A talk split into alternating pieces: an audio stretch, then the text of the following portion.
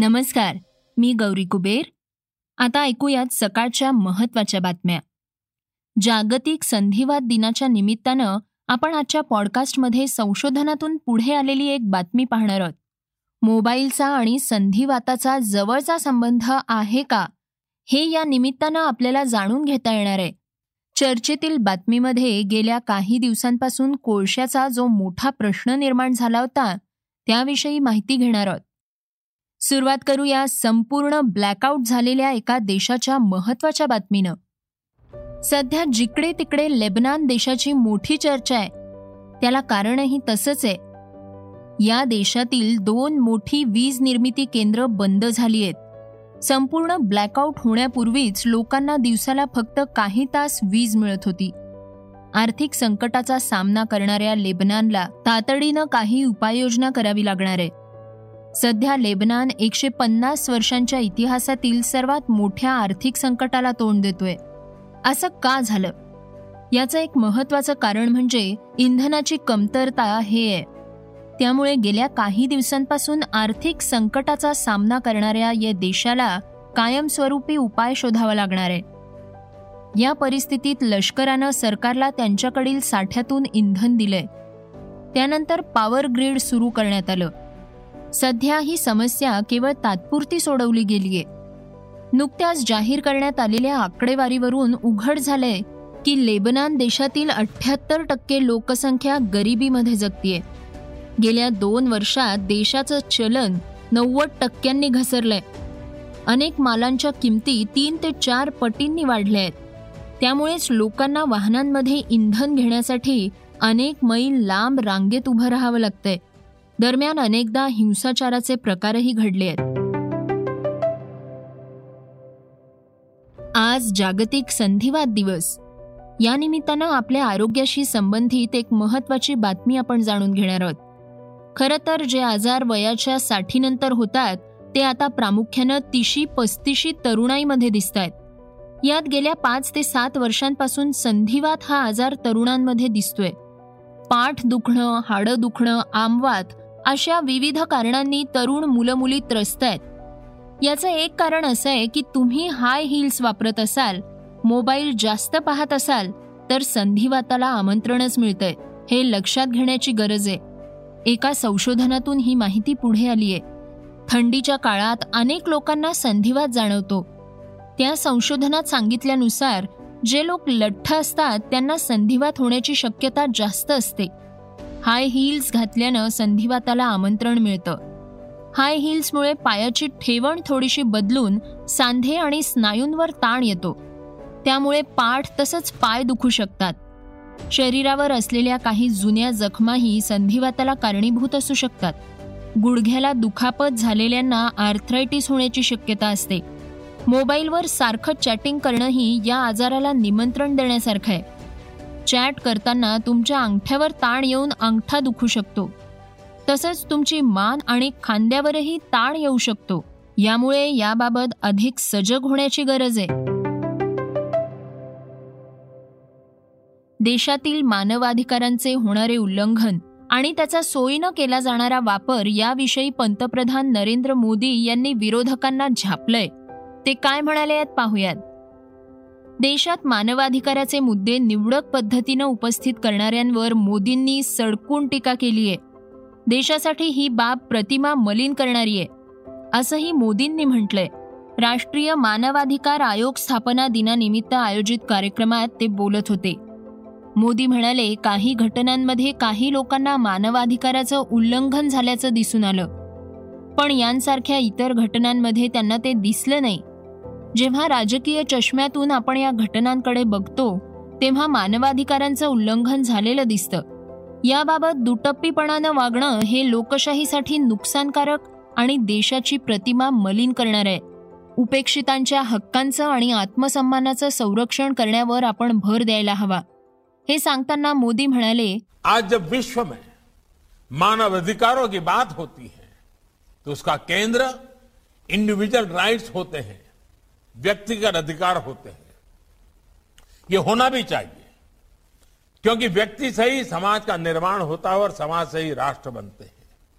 लेकिन भारत और भारत की परंपरा ने सदियों से इस विचार को एक नई ऊंचाई दी है। हमारे यहाँ सदियों से शास्त्रों में बार बार इस बात का ज़िक्र किया जाता है, आत्मन प्रतिकुलानी, परेशान न समाचारित, यानी जो अपने लिए प्रतिकूल हो, वो व्यवहार दूसरे किसी भी व्यक्ति के साथ न करें। इसका अर्थ यही है कि मानव अधिकार केवल अधिकारों से नहीं जुड़ा, बल्कि ये हमारे कर्तव्यों का विषय भी है। हम अपने साथ साथ दूसरों के भी अधिकारों की चिंता करें। दूसरों के अधिकारों को अपना कर्तव्य बनाएँ। हम हर मानव के साथ समभाव और ममभाव रखें। जब समाज में ये सहजता आ जाती है तो मानव अधिकार हमारे समाज का जीवन मूल्य बन जाता है। अधिकार और कर्तव्य, ये दो ऐसी पटरियाँ हैं, जिन पर मानव विकास और मानव गरिमा की यात्रा आगे बढ़ती है। अधिकार जितना आवश्यक है, कर्तव्य भी उतने ही आवश्यक है।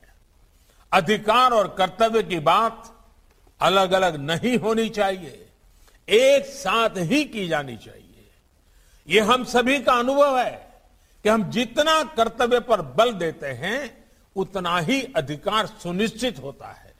इसलिए प्रत्येक भारतवासी अपने अधिकारों के प्रति सजग रहने के साथ ही अपने कर्तव्यों को उतनी ही गंभीरता से निभाएं। इसके लिए भी हम सब ने मिलकर के निरंतर प्रयास करना पड़ेगा निरंतर प्रेरित करते रहना होगा। आता जाणून घेऊयात वेगवान घडामोडी। राजस्थानचे शिक्षण मंत्री गोविंद सिंग डोटासरा यांनी महिला शिक्षकांबद्दल वादग्रस्त विधान केलंय. ते म्हणाले ज्या शाळेत महिला शिक्षकांचं प्रमाण जास्त असतं तिथं भांडणंही जास्त होतात. आंतरराष्ट्रीय कन्या दिनानिमित्त आयोजित एका कार्यक्रमात त्यांनी हे विधान केलंय. त्यांच्या या अजब वक्तव्याची जोरदार चर्चा आहे. स्विस बँकांमधील भारतीयांच्या खातेदारांची तिसरी यादी स्वित्झर्लंड सरकारनं केंद्र सरकारकडे सोपवली आहे काळा पैसा रोखणं या हेतूनं ही यादी मागवण्यात आल्याचं केंद्र प्रशासनानं सांगितलंय. स्विस बँकेनं आतापर्यंत शहाण्णव देशांना तेहतीस लाख आर्थिक खात्यांची माहिती पुरवली असल्याचा दावा केलाय. त्यात भारताचाही समावेश आहे. याआधी ऑक्टोबर दोन हजार वीसमध्ये ए एफ टीनं शहाऐंशी देशांबरोबर एकतीस लाख खात्यांची माहिती दिली होती. जम्मू काश्मीरच्या माजी मुख्यमंत्री मेहबूबा मुफ्ती यांनी आर्यन खान प्रकरणावर एक वादग्रस्त प्रतिक्रिया दिली आहे. त्यामुळे त्या सध्या चर्चेत आल्या आहेत. मुफ्ती यांनी म्हटलंय की आर्यनवर करण्यात आलेल्या कारवाईमागे त्यांचं आडनाव हा एक महत्त्वाचा मुद्दा आहे.